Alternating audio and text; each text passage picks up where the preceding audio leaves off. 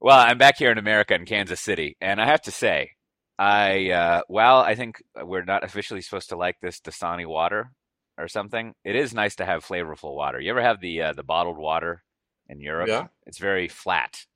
It has like no flavor to it. Well, that's why you get the sparkling.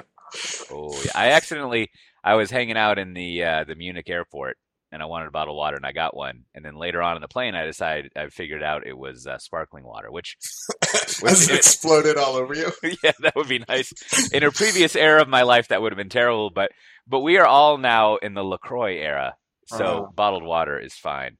But you know, that's not the first thing I wanted to talk about. That just came up. So. Uh, you know, I have been traveling a lot, which we could easily talk about forever. I, I you know, I have a lot of a lot of information about Me too. traveling to Latvia, and Oh. and maybe we'll get to that at some point. But as I was traveling around, I uh, especially when I was going back um, back home, you know, the fur- the closer you get home, the more Americans you start seeing again, and um, you know, so so I was checking out their haircuts of the men as I do, Mhm. and it reminded me of something I've been worrying about. I'm I'm 40 years old now, uh, and I realized that I've had the same hairstyle for about 10 years, right? And there's this theory that I remember encountering that people will stop well that people will keep the haircut that they had at what they consider to be the best time of their life. And to some extent that's why you see people with these really ancient haircuts. Uh, and cuz I don't know if this theory is good, but here's here's my concern and my question. Like how do I make sure I'm not one of those people that when I'm standing there in the third line I have to gone through in the Munich airport to get on a flight and I'm like, wow, that's an old hairstyle. Like, like how do how do I keep updated? What do I do? Um, hmm. Well, you could move to Australia. Uh, Uh, they they the haircuts here are uh, I, I have noticed uh, they're a little different. Uh, the the men uh, the men's haircuts are a lot shorter and higher, Mm. and uh, usually it's the whole like uh, you know three on the clippers or two on the clippers, and then uh, longer on top. Um, you know, a lot of times uh, a lot of product too.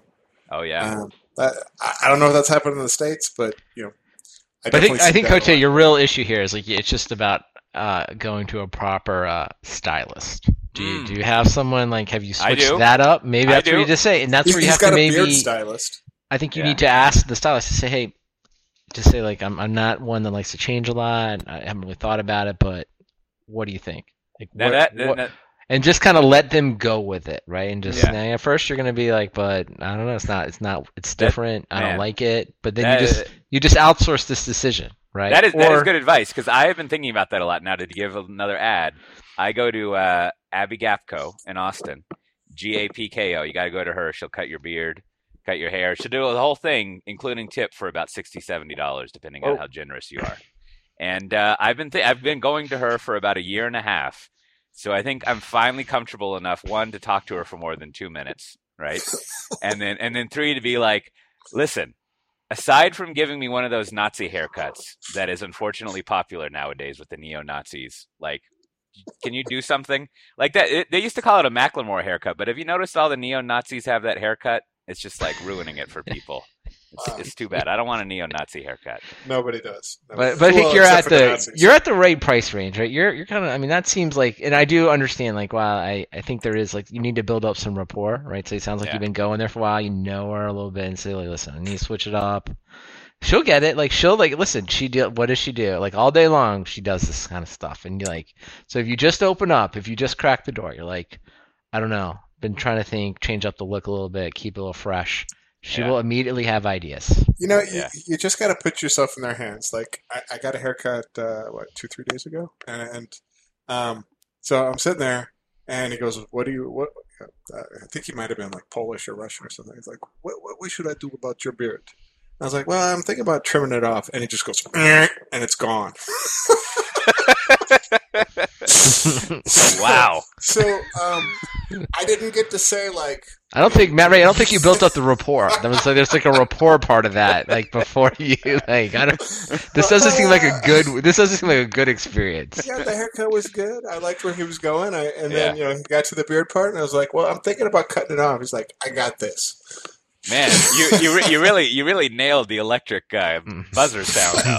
That, that But was- coach, I think this is really where I think the you know to, not to like really get off the rails here. It's like not to comment on your looks or anything, but I'd say like the beard, right? Like I think that's where you could probably show the most change, like going a lot shorter, going a lot Mm. longer. I don't know, like what, Mm, or, or going. I mean, no beard. I think you've. I think I remember at one point there was like a collection, like how much. You know, like people kind of said, like we got some money together. Would you shave it all off? I think, as I remember, you're you're you're not in favor of something like that. no, so, no. so no. maybe just like going a little shorter, or even going a little long. You know, like that's a big a big part of like dis- deciding on your look there. Yeah, yeah. That uh, that's something I'll, I'll see. I'll see. I don't know. I don't know.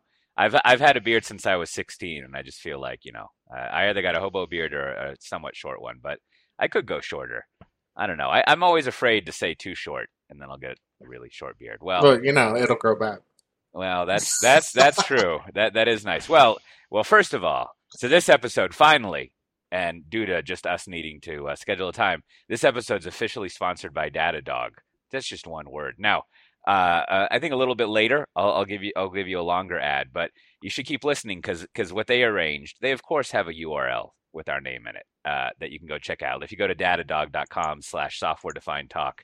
Now, me and Leonard over there had a long discussion about if it should be datadog.com slash SDT or datadog.com slash software defined talk. And what and what we both agreed on is that people who listen to this know how to type.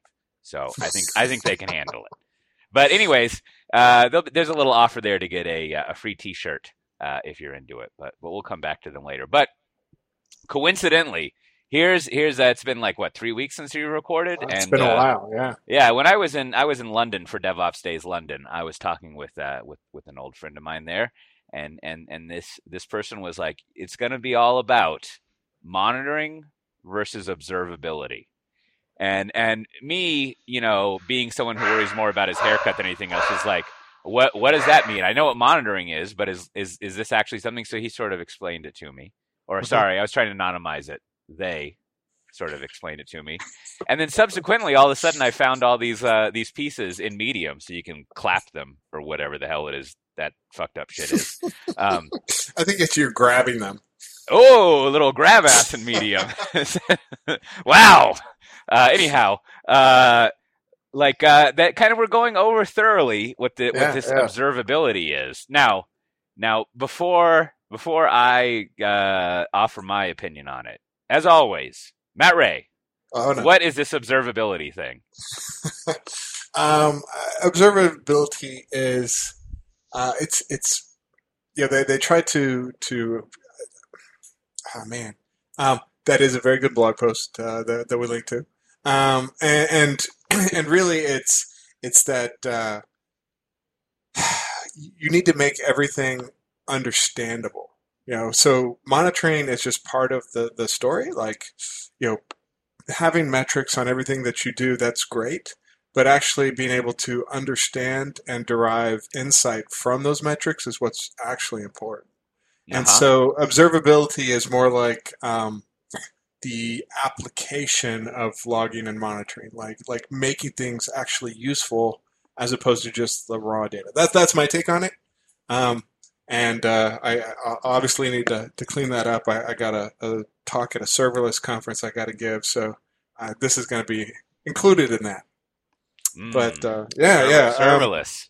But I think doesn't this come back to the old um, anyone that's worked in monitoring for any length of time is like, okay, the first thing that you do is you want to get everything instrumented, and then the second thing you do is like, man, I have no idea what all this data means. I just Right. like it's pretty much useless, right? And then there's this whole process of then unwinding, like, okay. Which data is actually useful? When is Mm-hmm. it useful? And which of this data can we just get rid of and just stop looking at? Because Well- it's just causing too many questions and it doesn't offer any value. what, what what to filter out and what isn't being surfaced that needs to be there. Absolutely, and I think this is you know we'll give like a fr- I, I don't know maybe we'll say this for the Datadog ad, but it's like you know the the way that you can do that the best, right? I think is when you take the time to start instrumenting your application with your own metrics, right? Mhm. Which is sort of the hallmark of most of these platforms, Datadog being one. They have, I think they call it DogStatsD, which if memory serves, is their version of StatsD. So if you want to be good at monitoring or observability, it starts about you know putting in the effort to one figure out what in your application do you need to measure that matters, Mhm. and then two taking the time because that's going to be a custom thing, right? Taking the time, which is not usually hard. It's just more thinking, right? Like what do we want? How much of it do we want? And then instrumenting your code to actually collect that. Because organizations that do that, I think are like on the right path, right? Mhm. It's like the organizations that just keep calling. They're like, I just got this Oracle thing. Do you have a a monitoring pack for that? And then I just got this other thing. Uh, you know, I got some other MySQL or something that you've never heard of, and it's just like, yeah, we can keep giving you this stuff, but I'm not sure it's going to help you. Yeah. Now, now Yeah. th- this at this point, so so when I was reading those po- posts, so the uh, I think I think the the best overview is from uh, from this person Cindy over there in Clapland, and then there's someone who wrote some CEO of a startup who wrote a post of her post, which which was good. There's other stuff, but so I had this conflict in my head. One, so it seems like one read is what Matt Ray was saying is the uh, I forget what we used to call this back in our day, but it was you know adding intelligence and analytics and smartness, right? Like like all that kind of stuff, which that's fantastic, right? But then as I'm reading more observability stuff, it seems like it's mostly about getting developers to instrument the applications Mhm. right? Like like you can't you can't have any intelligence about something if it's not giving you the right uh metrics which is probably another like trigger word for devops people but like if it's not exposing the right uh things the right metrics for you. So so is it both of those or is it more the second or what what uh what, what are y'all hearing out there in the wilds I think Um, it's always. I think it's more the instrumentation, right? Because I, because I, I actually think, I actually think this even starts b- further back than even in engineering, right? It's like, what does matters to your organization? Like, what is the, th- what are you trying to do? Like, obviously, it's make money, but then it's like, do you understand inside your application, like why you make money? What are the things that make your application perform well, make it perform poorly, right? And if you kind of like think through it, right, and it takes some time, right? It's not something I think is immediately obvious. And if you, but if you take that time and then you say, okay, I'm going to start instrumenting these things because these really tie back to important metrics that drive our business. If you've done that and then everyone starts to use that, and then you start to really have a nice corpus, if you will, of data. Same thing with log files, right? Like you really start to understand what's driving the performance and then how your application is doing and then how your business is doing. So and I think most places, right, there it's just everyone is rushing. Like we have to get things mm-hmm. out faster. We have to get this new release out with this new feature, and we're doing continuous delivery, and it's great. And it's like I've been in many of these meetings, right, where you just stand back and some, then someone pulls up like the dashboards, like or whatever, Excel or you know some other graphing tool, um, Graphite, men, you know, and it's just like okay, let's look at this, and like nobody knows, you know, it's just impossible to decipher like what this stuff means, and at that moment, you're sort of lost, right? This data is probably neither not going to tell you very much interesting, or it's going to lead you astray. So, Mm. you know, to me, that's where it starts. So you you know so so you're sort of you're managing how your business works, right? And and like meanwhile, and and and I guess it's your business, and then and then you want to make sure that these services you're doing well. You know what we should uh, hold on, guys. I got it. We should call this business service management. I don't know. I think that's a little more. A little, sounds a little more enterprise and observability. I don't want to. Uh, Uh, how, how about business process auditing? Ooh, business process auditing. Yeah, that's the kind of stuff that you don't want to drink. But yeah, so uh, a little little. Everyone likes a BMC joke, but uh, but I do. I mean, it's true. Like, yeah, everything that is old is new again. But you know, and I think this is. I like. I think a lot about this around security too. It's like, hey, before we like we got a lot of new products and we get a lot, a lot more powerpoints in here with people like showing stuff, and it's like we can probably just sit down, you know, and think through. Probably just sit down, you know. And think through the metrics that are. I don't know if I can prevent every possible security attack, but like, okay, you know what? Maybe we should just encrypt all the data. Let's just encrypt all the data and make sure we patch all the stuff we're using fairly frequently. Okay, let's just get that done, right? And it's like, okay, are you secure from everything? And just like the data conversation, like, do you have every conceivable piece of data you want? Probably not, but like just doing that would start to just, you know, move your business forward on the security front, protect your business so much more. Um, and they're, they're fairly simple, right? Before you have to get into like lots of different tools and really complicated, you know, use cases. So there's a lot to be done before I think, you know, you get into Yeah. these like very complicated architectures and CMDBs and you know, all that kind of crazy Yeah, no, and, and, and, I, and I think I think that's totally valid. And, and as I uh, obliquely and directly like to make fun of in my register columns as much as possible, right? Like, yeah, sure, you've been doing this forever, right? But I I, th- I think the the point is like you know, uh, if you have been doing this forever, then we wouldn't have to be talking about it, right? and or if you had and and then and then you know also I think as I was reading about observability, like this emphasis on as as both of you have been talking about of like here's what you should do. Maybe you should make it so your applications actually emit this stuff. And then also to the point you keep making, Brandon, you should ask yourself what would I need to be monitoring and uh, and looking at and analyzing. And I think I think that's like a lot of things that you see in like DevOpsy and cloud native talk is is uh, for old people like us or extremely well read well read young people. You'd be like, but isn't this like what we've always been doing? But right, it's sort of like, right. yes, but you should actually do it. See, and, and, and I think this is this is taking concepts that are familiar to you know the DevOps crowd and and relabeling them so they don't get waved away as yet another monitoring thing. And and so Mm. you know what's missing from so many of these uh, enterprises that you know I walk into is they don't have even the basics. And so if you show up and you're like, you know, hey, uh, I got this monitoring thing, and they're like, no, no, that's cool, we got patrol. Um, and no, no, no, seriously. Easy, easy. If you if you're like me, you're like, oh, I'm sorry about that. Uh, you might be running my code. How, how's that working out? Yeah, yeah. Well, but, but that, I mean that that's that's the thing about like some of these newer tools, like you know your your Datadogs and Honeycombs and whatnot, is like they're probably going to have a hard time initially penetrating the enterprises because they're really just not ready for it. Um, and what what Brandon was kind of referring to about just like the basics of block and tackling, good hygiene, about patching and stuff, they don't even have that. And so you know if we call it something new, you know, call it something different, at least you're not going to get like pushed away into you know the the heap of monitoring tools that are out there. You're like, no, no, no, no. We want to we want to sell you observability, not Mm. you know, not not not the last three generations of monitoring. Ano- another DevOps marketing hack in action. Genius. Yeah, well, you know, I, I got a couple of those, but you know, it's the you you just you see again and again things that you take for granted.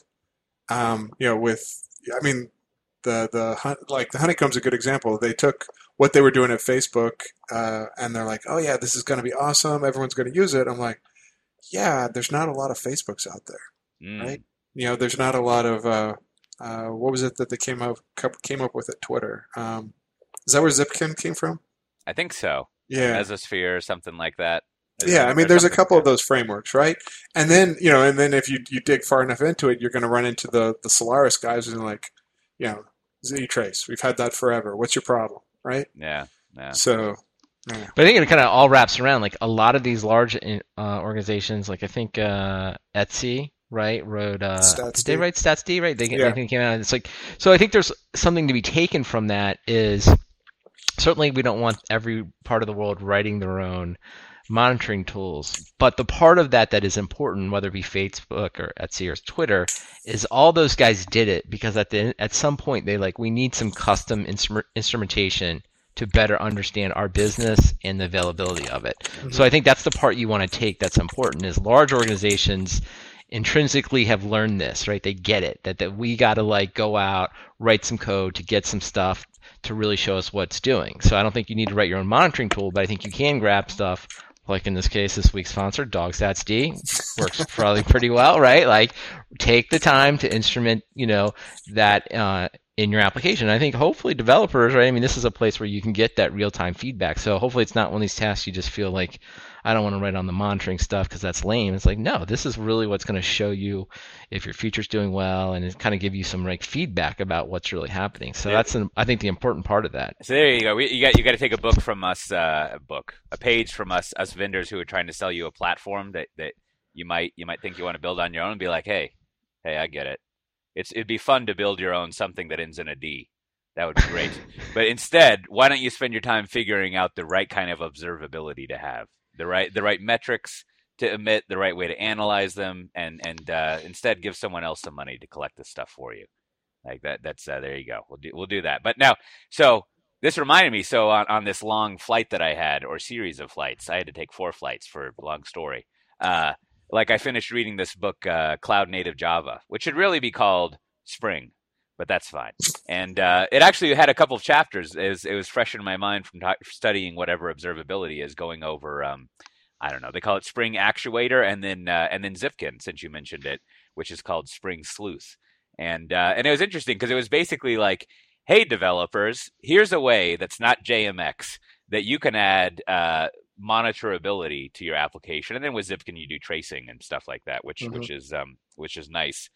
And I remember when I was reading about this stuff maybe a year ago, I was thinking like I, I had my old patrol mentality, which is like if if if managing and monitoring your application requires the developers to compile their code, then you've lost. But it seems like maybe nowadays that's not the case. And it's just like, holy shit, if you can get the developers to write metrics into your application, it's just like gravy after that, right? like it's crazy. You could do all sorts of things. Like you know, back when we worked on this, you would just like it's JMX log4j.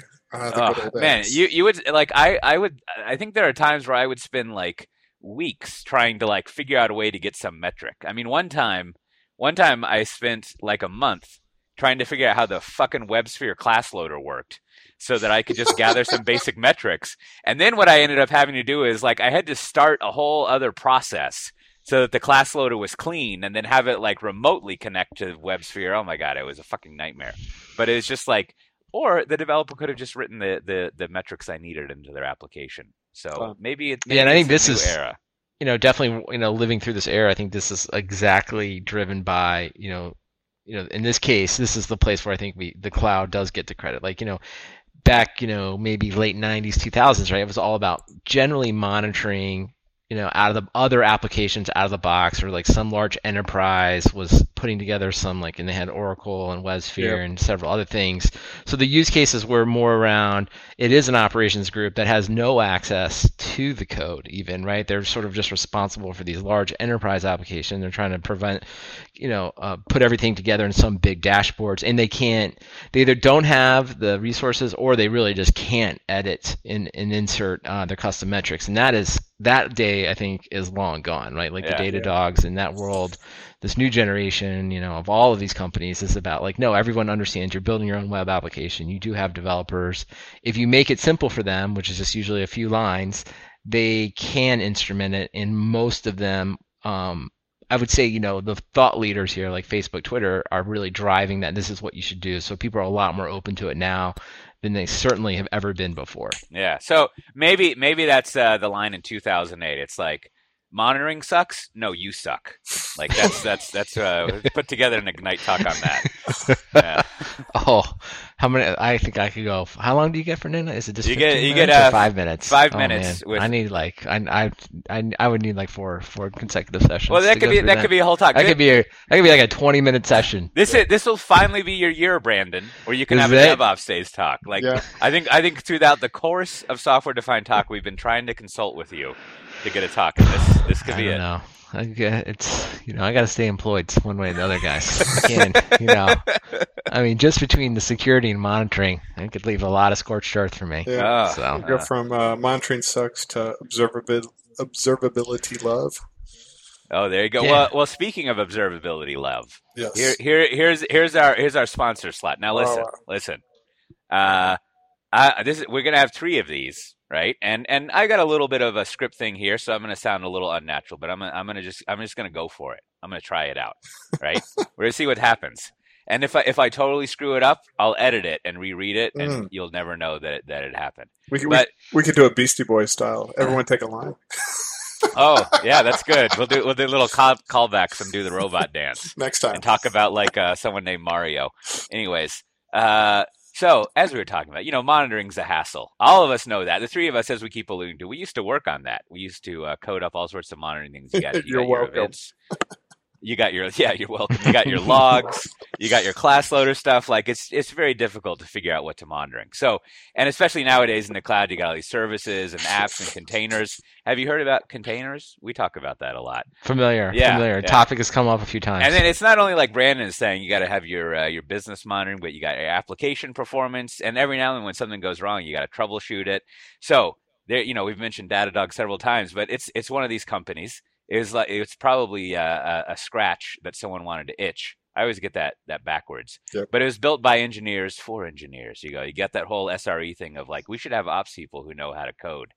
Uh, and and it's got it'll uh, you know monitor the whole stack of things you have for as they say here modern applications which uh, modern's a, a good phrase there so it helps dev and ops teams easily look at all their servers their containers their apps their services and, and then to brandon's point right like you pull all that stuff together in a nice dashboard and other stuff and you can actually decide things like oh we should just let that server burn to the ground because it doesn't make us any money that one over there we should not be a dumpster fire so you can hook it all together and uh, get a better sense of what's going on.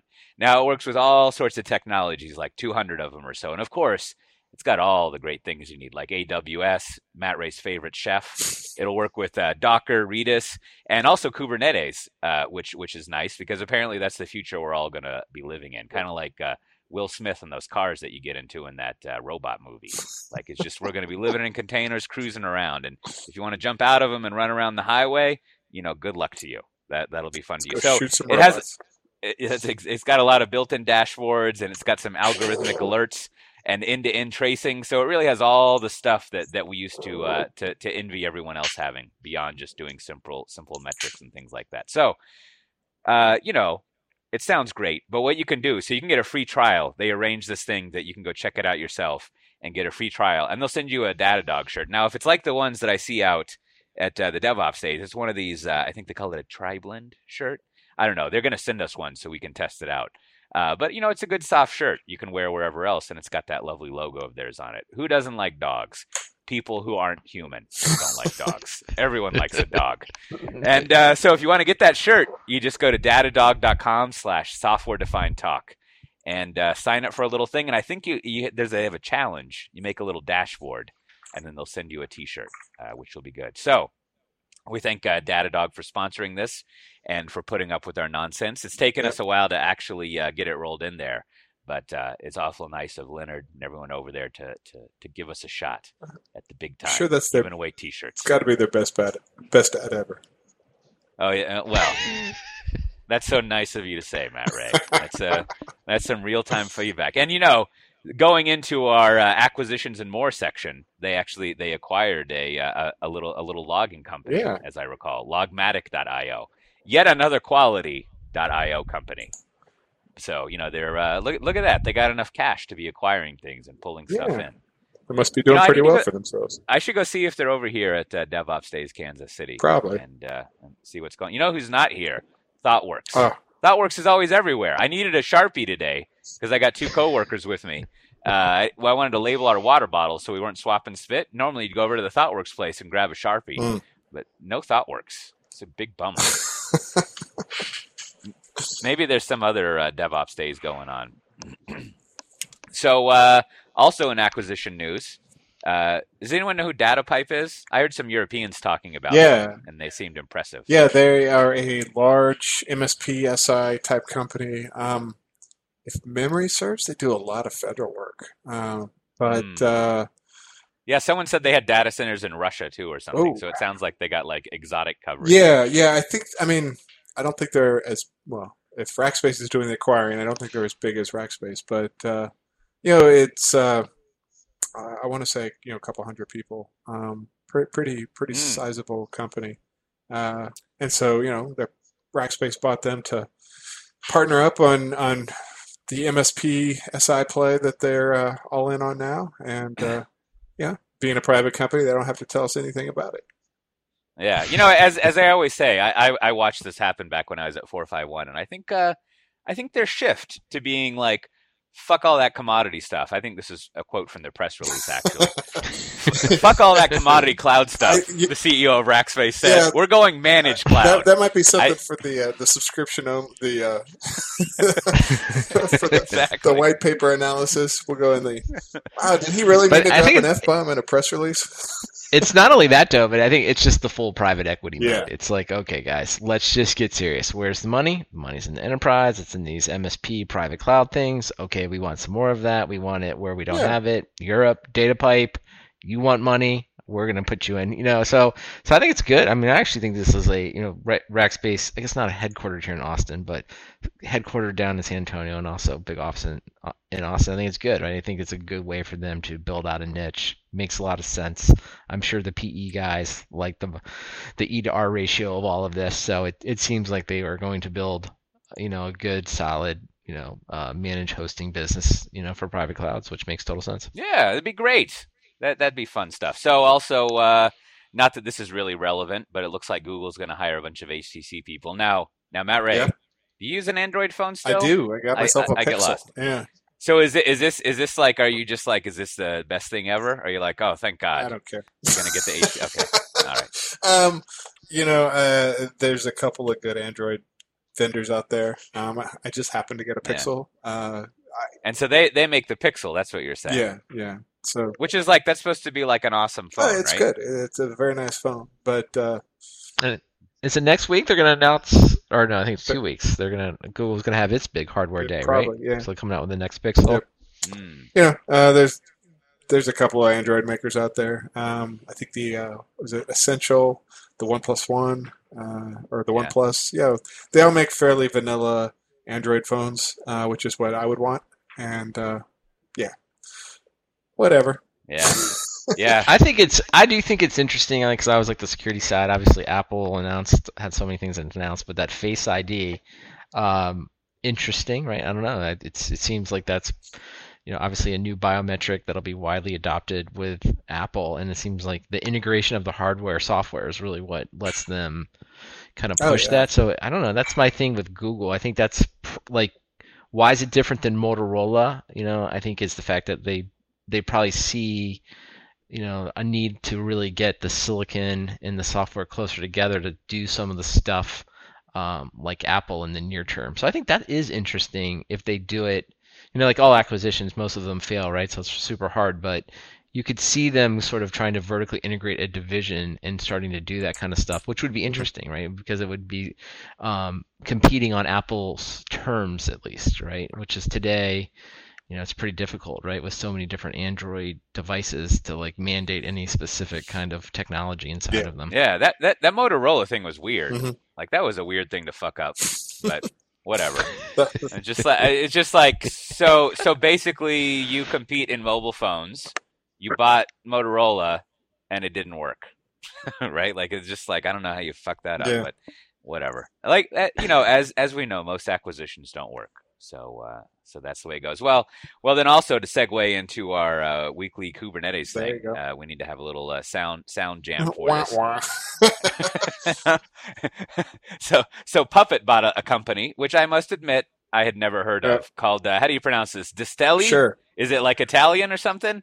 Uh, and uh, it looks like basically it'll uh, it'll allow Puppet to do a lot more uh, deploying your stuff into Kubernetes. I found uh, on the new stack, as always, uh, you know they they had a from Susan Hall. They had a much more better, much more better. They had a good write up Mhm. that went into a lot more details than than other writers. Although I got to say, as I keep saying every week, that GeekWire is getting more and more impressive. Mhm. They should hire. I mean, I don't want to fuck with my man Alex Williams' business, but they need to poach some people from the new stack to help them out, or or or at least copy them. Maybe they should acquire the new stack. How about Yeah, that? make Alex And anyways, or vice versa. But uh, anyway, she had some uh, good coverage of everything going on there, and and it sounds like not knowing anything about what what she wrote basically. And uh, I checked in at my four five one buddies, but uh, so they had some numbers there. But uh, yeah, it looks like now they basically have a pipeline to putting stuff into Kubernetes for you, and uh, maybe a dashboard for it. Did I did I get that right? Puppet competitor. Welcome to the club. Oh, oh, Uh, like Yeah. it. yeah. So yeah, uh, I think I know like one guy works there. Like- I have no idea how big Sure. Distelli was. So So, so acco- according to my my my old colleague at 401 Jay Lyman in his report, uh, they got 500 employees over there at the puppet, and they're they got an estimated annual revenue in the hundred million dollar range, good on him. which which which which sounds great. That's good for them, and uh, you know they got uh, they got they got a nice library. You ever been in that library they have, Matt Ray? Uh, Portland. I don't mean to be trolling you on this stuff. Yeah, I have not. I have not. It's it's pretty good. It's good stuff. So uh so speaking of that, uh you know, since it's been so long, we have like we have like a roundup Oh of gosh, Kubernetes so news. Now, first question, i i- you abbreviate it to be K8S, Yep. right? Is that correct? Sure.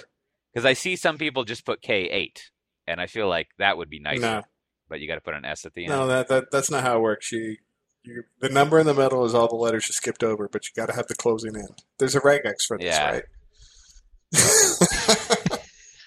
There should be. I want to know who started this because I always think it's A16Z is Uh, what popularized it, but clearly someone It's did it a, it's before that. internationalization. The nerds. It, it used Yeah, to be yeah. I18N, and I think that's where it comes from. Oh, is that where it came up? Yeah, it's way too Oh, I like that. Oh, Yeah. got it. You remember? You remember? Speaking of the old days, remember when we did our big international relation re- release, Oh, and we were like, "Look at us! Look at us. We can translate into different we're in languages. We're Japanese. highfalutin." Yeah. And then, and then that's where I learned that like you don't, at least maybe back then, you don't want to tell the Chinese that you you have a Hong Kong or a Korean Oh, no. translation, and the Koreans don't want to know that there's a Japanese translation. It's very complicated. Like you, you don't want to you don't want to let that and, and, and that's why I there. changed my title from you know from working in APAC to APJ. Oh, APJ. Oh, Yeah, Asia, complicated. Yeah. Who knew? Oh Who knew? that's right. All those people over there, just yeah.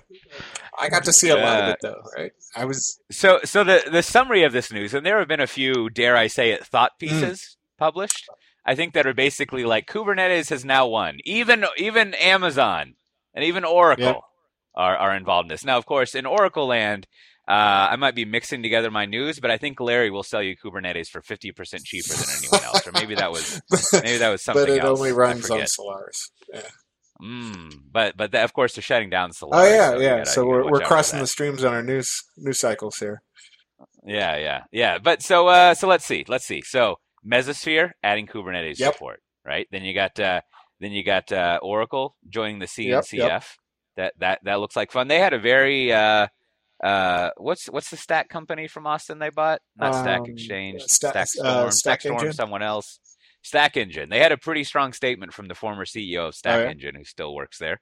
Who's basically it, it was strong in the sense that one, it was uh, nice and informative, and two, he was like, "Oh yeah, like we're gonna do this container stuff, and we got people asking for it, so we'll be uh, doing container orchestration." It was it was a good good little quotes in there, and then uh, our our the, the Heptio Mhm. people they got they got a shit ton of Yeah. Bringing, I think it's like 25 million, and then they uh, now that's 33.5 million total funding. Now, I don't know if Brandon has affirmed this, but I was suggesting for our white paper reading, we do two press releases. One of them would be the press release for this Heptio funding, which I think there's a lot of interesting A stuff lot of going tea on leaves to be read.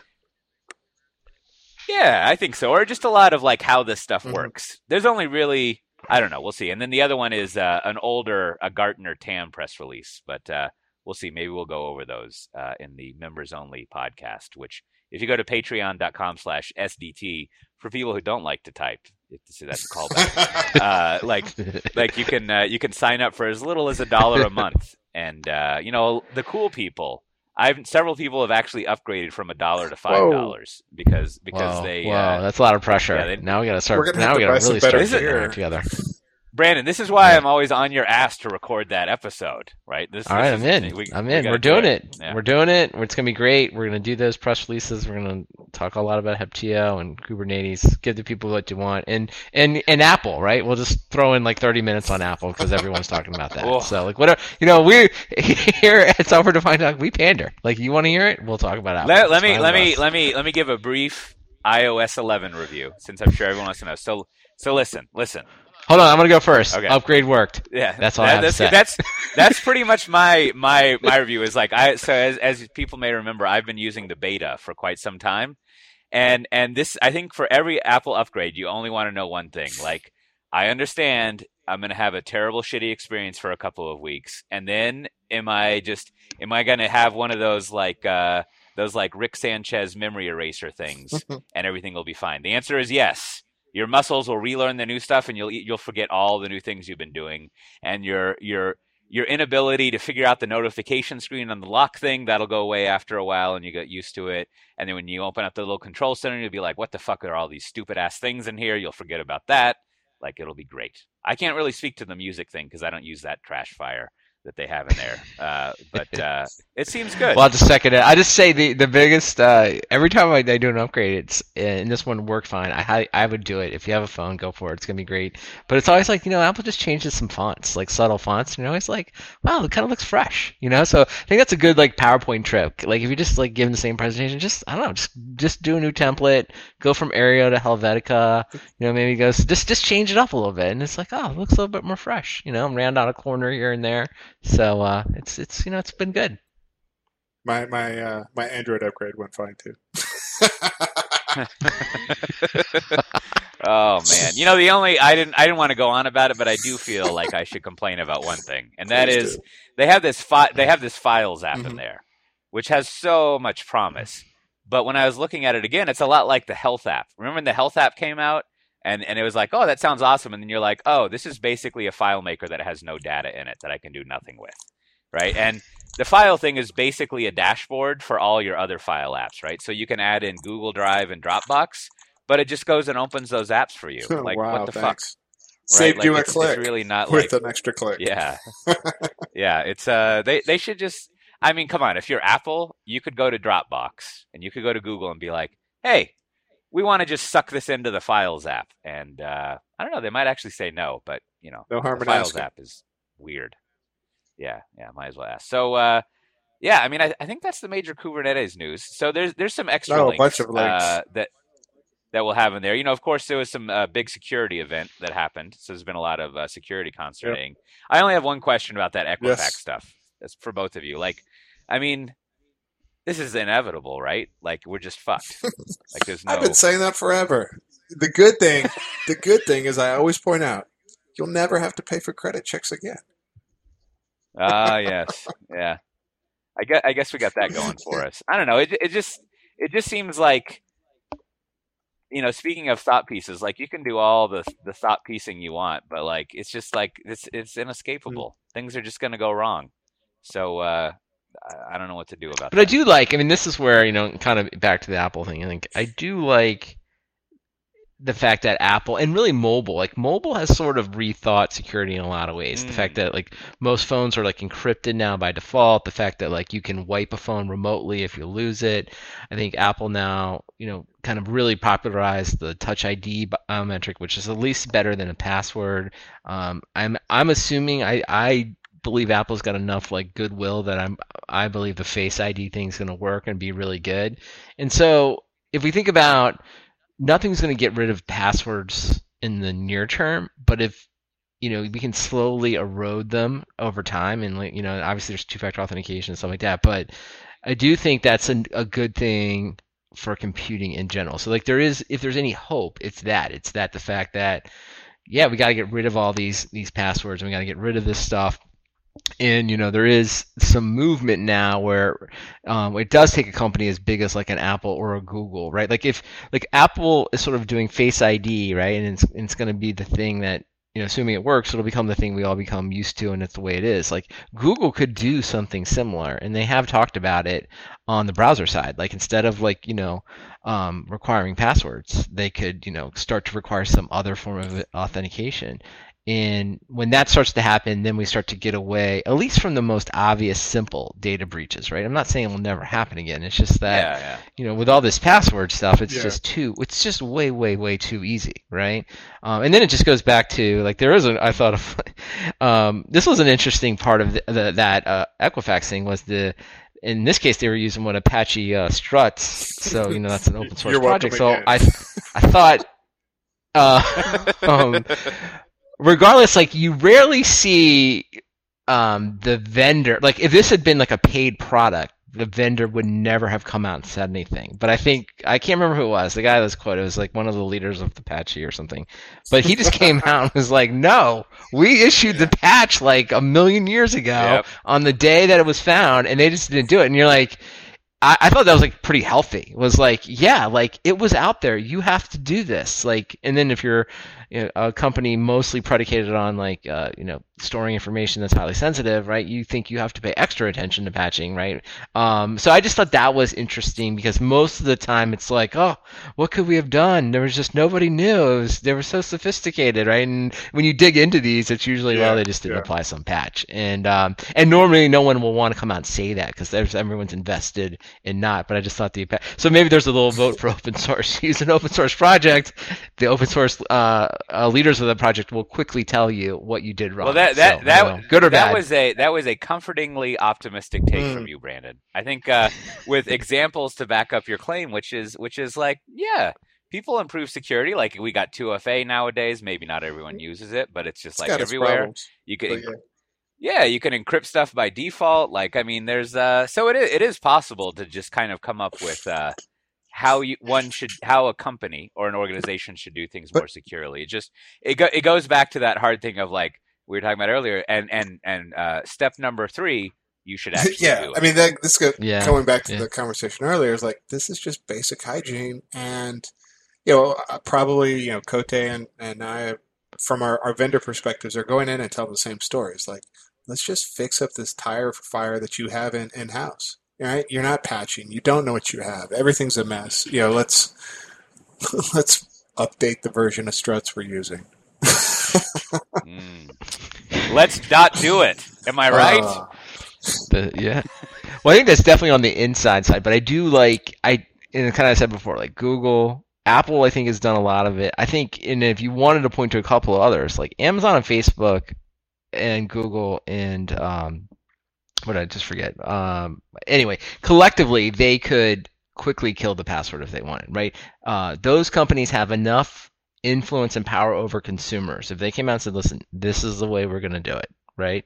Everyone's doing it, and because once you get enough, um, you know, if you like like anything, once you introduce it to large populations, then people will start to accept it. So it sits out there, right? Like it's an opportunity for those companies to do it. It's not like it can't be done. So yeah, everyone should patch everything too, right? But then it would be nice if people got on board and were like, okay, let's get rid of this password. We can collectively do it. We can force to change consumer behavior. Yeah, yeah, so that makes sense. We'll see. So uh, uh, uh, the other the other uh, links we have, like there's there's, there's an interview I did with someone uh, for DevOps Days Auckland. That's fun to read, and we got some stuff about Huawei and food and mm, uh. VMware on AWS. There's some more stuff on that, and and then there's some some more information about uh, where JE is going and, and what it's doing. I think they put some code in GitHub, and you can check Yeah. things out. And there's a little report about uh, some pricing changes in VMware's OpenStack if you're interested in such esoteric things. Have I mentioned our white paper podcast for esoteria? You should you should check that out. But uh, let's let's let's close out with our recommendations for this week. Let's start with uh, let's start with you, Brandon. Uh, yeah, this week. I guy actually bought some music, which is su- such a rarity for me. I bought uh, the new album from uh, Prophets of Rage, which is a, uh, a group formed of uh, Rage Against the Machine, former members of Rage Against the Machine, Cypress Hill, and Public Enemy. So I don't know. Maybe this is just nostalgia Whoa, from that's my that's youth. quite the combo there. It is. It's good. Like I, I don't know. I mean, I guess I'll give you two recommendations here. Like one, Rage Against the Machine. Really like them. I can just you can if you want, just like you know, break that out of your uh, iTunes or your Spotify and listen to it. But if you want to listen to like some updated stuff with a nice fusion They, of they uh, re- Cypress Hill, replace the, Chuck the George D, Bush references and uh, with, with Trump. yeah, the time. Um, I just like that the guitarist. I always like the, Uh, the guitar Morello, Rage yeah. Against the Machine. So I just like, hey man, yeah, Tom. That's what I was looking for. Like I just, I mean, I just hear that guitar. I'm just like, I like. People are gonna be like, it's similar to the Machine. It's like, yeah, yeah, it is, and I, and I really like it. So, uh, and I like Chuck D on top of it. So, uh, I just like that album. So, like, if you're of a certain age, like I mean, if you're like a Gen X or you, you know, this will be this will kind of make you feel hip, right? This is sort of like like I'm kind of part of the thing, but uh, Yeah. but with like the people I like, and uh, it'll make you feel like a little bit younger for a while as you drive to work in your uh your uh from your nice house and your probably your uh, sensible sedan. stop. Um, just you stop. can like you know jam in and have your and have your office. You can no no you can have your office space moment, but like you know what? I just own it. I don't care. I own it. So That- check it out. Prophets of That Rage. should be that should be the name of the next, uh, you know, rearranged uh, early '90s band, Sensible Sedan. That- just like yeah. So uh, what you're telling me, Brandon, is next time I'm worried about my haircut, I should listen to this band, and I'll be totally happy with it. I do. Yeah, I would. 100. percent Yeah. All right. All right. How about yourself, Matt? Right. Uh, What do you I, I got a, a couple. Um, first off, uh, my my last flight. Uh, so in the last two weeks, I went to uh, Singapore, Bali, and India separately. so a whole lot of driving around. Of- I mean, Of course around. you did. I mean, that's that's not that's Yeah. not unexpected. I'm I'm surprised you only went to three Yeah. places. Uh, so I spent a fair amount of time on a plane uh, or planes, and uh, uh, I started watching uh, the American Gods series on. Uh, I guess it's on Amazon or maybe, but it was originally on Starz. Uh, anyway, I read the book, so I really liked it. Mm. I liked the book, and then you know the TV series uh, does it a lot of uh, a lot of justice. Very, I think it picked up some some Emmy nominations. I, I didn't hear who won, but whatever. Um, so check that out if uh, if you like uh, uh, Neil Gaiman and and uh, you know good TV shows and and just like early Game of Thrones, uh, gratuitous sex scene every episode. So you know that's always good to watch on. That, oh, that's, always the good worst. on That's the worst on a plane. I, I, I was I was they had they had Game of Thrones on some long flight I was on and I'm watching it I'm like oh my god they're fucking again it's just like but I, I don't and, and like it was it was on uh what was it was a non-American airline Mm, yeah. not only American Airlines but it was Air Berlin and so of course they're just like bam Yeah. full on like Uh, European yes, style. I, We I don't would say. American Gods is European style. oh man it's like I don't I don't know what to do about that but uh, yeah, whatever yeah. And uh, I, f- I finally finished reading uh, uh, William Gibson's uh, Bl- the Blue Ant trilogy, as it's known, uh, Zero History. Um, and I think it was my Mm. favorite of the three. And I had kind of mixed feelings about all of them, but I like his writing. And sometimes at the end, you're like, "Well, that story didn't do much." Um, but uh, yeah yeah, I liked it. And and kind of going off of the whole uh, high fashion technology thing. I, I'm not a subscriber of this, but I, I uh, it's in the notes. Go check this out. Um, the subscription service that sends out clothing, you know, uh, footwear and essential self care products, um, called Lot, and they just you don't get to pick what they send you, and so you know they'll send you oh we'll send you some pants and then a shirt, and then like they send you some uh, some goggles, and then the next month you know oh some shoes, yeah, goggles and then they're like, "Oh, here's a, uh, you know, here's um, I think one of the things was a uh, a tattoo gun." It's like, what the? so it's and then it's completely unbranded. You know, they just have like numbers on them. You know, small numbers on them. So it's that whole like anti-fashion fashion thing. Um, I think it's it's fascinating. There's also a link to an article about that. Uh, so whatever. Um, it's it's interesting. You know, off that same tangent. You know, when when I when I was I was just glancing at that because you travel so much, I thought you were going to talk about the Polish airline, but, I, but I guess not. That's Pol- that lot is part of Star Alliance, Mm. so I know very Uh, little. I'm a, I'm a I'm a one world man myself. That's right. That's strictly one world, please. Uh, I had to fly on Star Alliance on the way back. They had to shift me over to uh, how do you Hmm. say it, Lufthansa and United, and and like, well, one, it's like I, I see why people hate airlines so much. I understand now. But, I mean, but but two, like Yeah. it wasn't that bad. I mean, it's just Yep. another fucking airline. It was uh, it was fine, and then and then of course they speak German on Lufthansa, and there was a bunch of. I think there was like a, an Italian high school going on a trip behind me, and they, they were they were enjoyable. Uh, so uh, my recommendations this week. So I guess I'm a little late to the party, but I finally watched all the Rick and Morty stuff, which is just great. So good. it's like uh, it, uh, is that is that somehow related to like Dr. Katz and like uh, that other show whose name with you know I don't Coach think McGuirk? so. But like he, he's style, on uh, no. he's on Master of None though. Uh, ben, uh, Oh yeah, Benjamin, whatever his name is. Anyway, yeah. Well, well, well, listen, listen. Like you should just if you listen to this podcast, chances are high you'll like that show.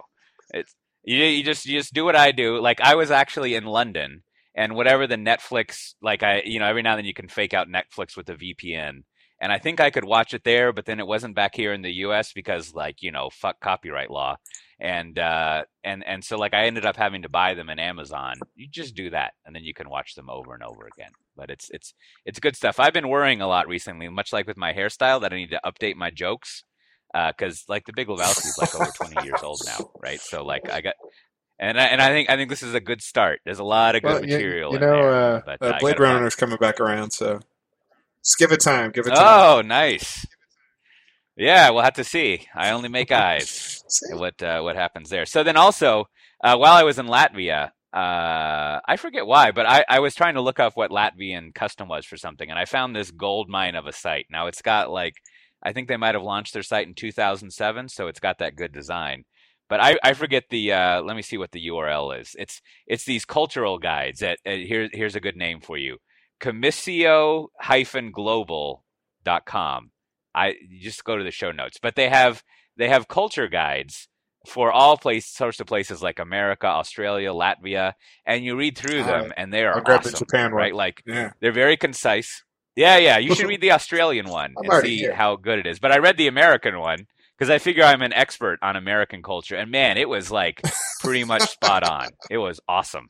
It wa- like like the the the re- when I realized it was spot on is like it had it had something that was like it is customary in America to ask people how they are doing, but no one really cares what the answer is, or like it was, it was something like that. And then it was you know like uh, I don't know, it was it was uh, it was good stuff. Uh, I enjoyed it. And then apparently in Latvia, it's common for people to sing at the end of a meal, which I did not witness, but so that's too bad. And then finally. I was told about this uh, when I was in uh, Beijing. We were hanging out in the uh, the Crowne Plaza bar, and uh, for some re- random reason, we had this really tall, skinny Catalonian who was serving us. And uh, I uh, I ordered uh, uh, what did I order? Some uh, some cognac, and then we, we got to talking, and he was like, "Oh, you should you should try brandy de Jerez, right? It's this brandy, and you know, cognac's basically just brandy, except made in France. I'm sure someone has some notes on that, but uh, it's a Spanish brandy, and he said you get the Cardenal Mendoza. So of course, if a Catalonian in Beijing tells me a brandy to Mhm. get when I got home, I went down to Spec's and got a bottle, and it's it's great. It's like it's like uh, it's a little expensive, right? But uh, you know, it's just money. But it's it's like it's got this like slight cinnamony taste to it. I think it's hard to place. So But, when, uh, when, I was in brandy. India, they uh, they told us we should drink um, this old monk uh, blended rum. I'm not I'm not going to recommend it. They said this is what we No. drank when we were in college, and I was like, yeah, me too. Yeah, yeah. What do monks know about rum? That's that's a drink Yeah. of pirates right it, there. it, it was very Captain Morgan esque. Oh, Yeah, oh, it's like a yeah. spiced Oh. rum. Not a fan. Oh, a fan. spiced rum. Man, man, that's like that's. I remember one time I went uh, up to a uh, whatever international co-op meeting back Did when I lived with all the vegans and the clothing optional people. Oh man, I'm always I yeah always wore I'm not a never nude, but I would always wear pants. But you know they have they have a, a meeting up in Ann Arbor for the co-op people, and uh, and I remember I packed a bottle of Southern Comfort, and and that that was that was I didn't actually really get sick or anything, but that Mm. was uh, that was enjoyable. That's that's a drink that it's good to have on a bus with a bunch of uh, hairy hippies. Well, as always, this has been Software Defined Talk. If you want to uh, get the, the check out the show notes for this episode, you can find a link if you didn't remember where it was to get your your free dashboarding and T-shirt. Go to datadog.com slash software defined talk.